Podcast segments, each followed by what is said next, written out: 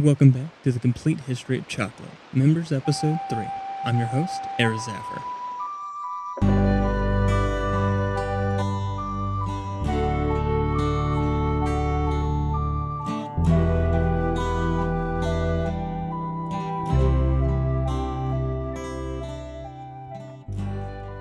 I'm releasing the full version of this episode to all of the listeners because of the delay on getting the next episode out. I am currently traveling in Thailand this month, so thank you for your patience as I get my research and recording done while abroad. I will be releasing the next episode on coffee in Latin America next week, so to get us ready, here's an episode on chocolate history and its origin in ancient Latin America. Today I'm trying a brownie from Memorize Brownie. It's a brownie company in Chiang Mai, Thailand. I'll be pairing that with a Honduras cold brew from a company in Bangkok, Thailand called Somerset Coffee Roasters. So let me start with the coffee. It's got a little bit of vanilla, a little bit of berry as well. Let me try tasting it. There's definitely a lot of berry flavors. I'm getting a little bit of nutty, a little bit of roasty. It's actually a very acidic coffee. And try the brownie, and they do give you a little bit of cream to put on your brownie, so let me put that on there as well. So the brownie is more of a milk chocolate. It's very rich though, it's very sweet. It's a very soft texture, a good amount of moisture to it. Let me try pairing it with the coffee. I will say, I think a coffee with a little bit more chocolatey notes would have done well, although I kind of assumed that this coffee, being from Latin America, would have a little bit more chocolate nutty, but it's definitely more on the berry side, something more like you might see in Africa. The chocolate, though, is kind of counteracting some of that acidity, and it's definitely adding a little bit of sweetness to it. In the jungles of ancient Mesoamerica, we find a plant which grows a sort of bean known as cacao. Cacao is often beaten and ground with water, as well as other flavors or even maize, to produce a drink, one version of which we know as chocolate. Based on archaeology, cacao originated in Mesoamerica as early as 600 BCE.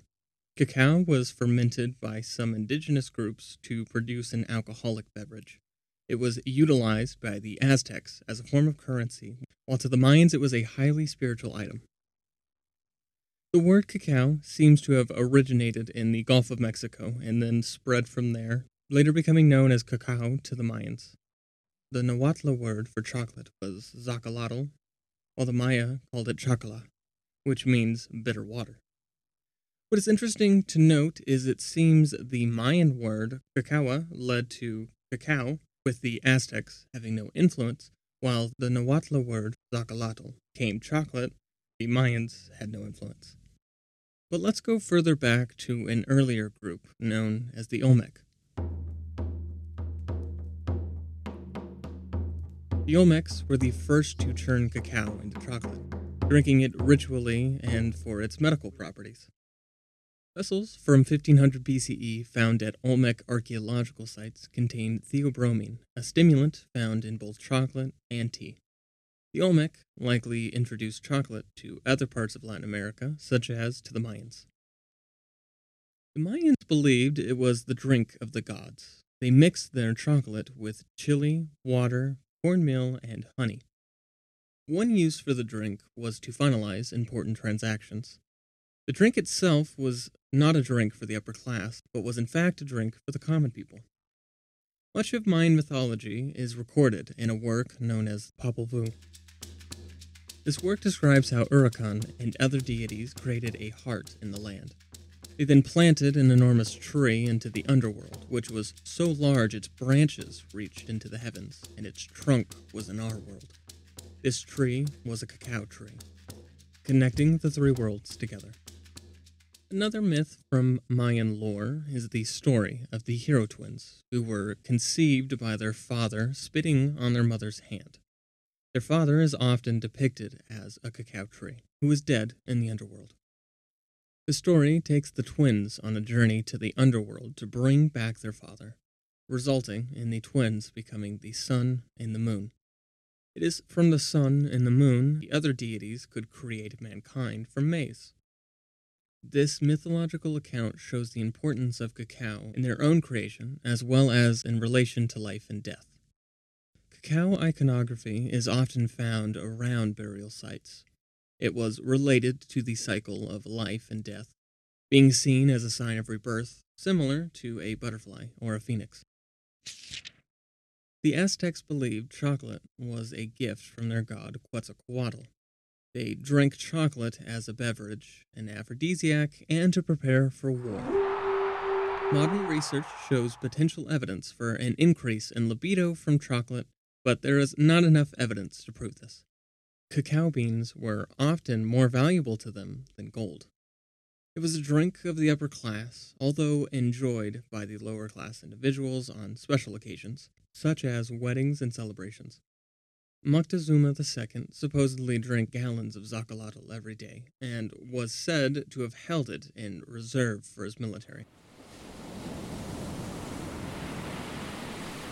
Hernán Cortés' conquest of the Aztec Triple Alliance was described by Bernal Díaz in his True History of the Conquest of Mexico, giving us one of the earliest European accounts of chocolate. Díaz describes, quote, "From time to time, a liquor prepared from cocoa and of a stimulating or cooperative quality, as we are told, was presented to Moctezuma in a golden cup." End quote.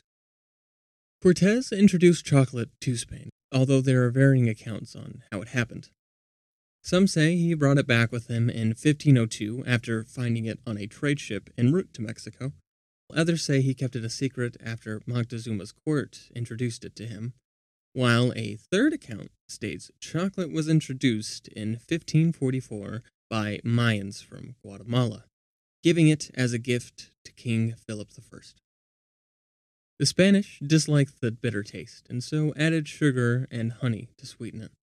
Chocolate became popular among the upper class, with Catholic monks drinking chocolate to aid in their religious practices.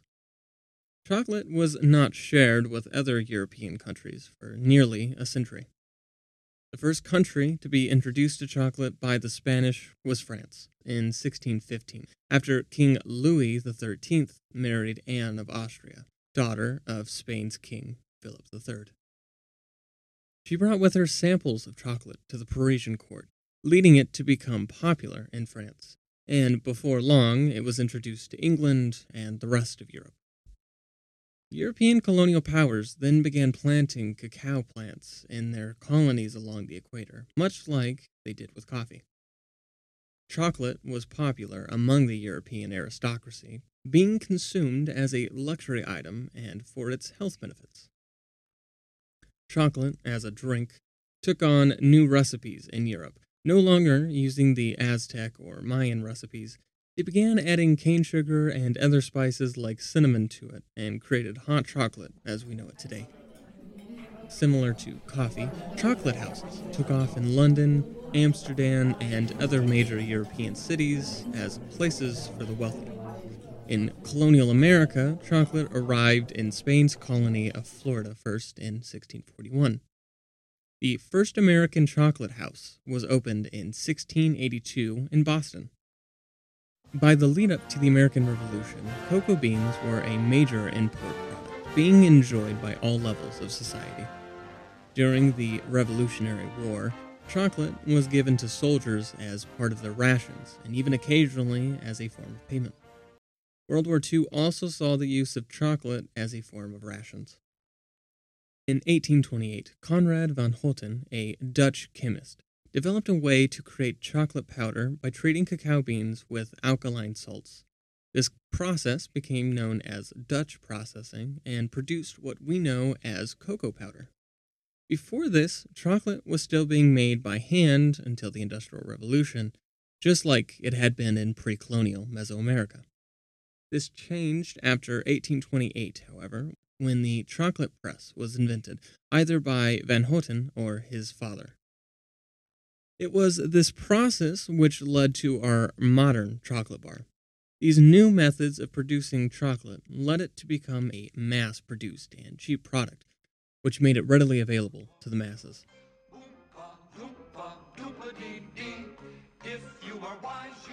Make sure to like and subscribe on whatever platform you're listening on. If you would like to support this series and listen to more members' episodes like this, please consider becoming a Patreon member. For the price of a latte a month, you can keep this series going while receiving exclusive episodes, merch, and more.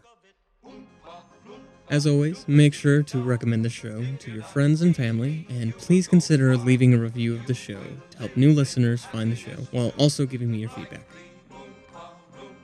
To close, here's a quote from the character Diana Troy, from Star Trek Next Generation. "I never met a chocolate I didn't like."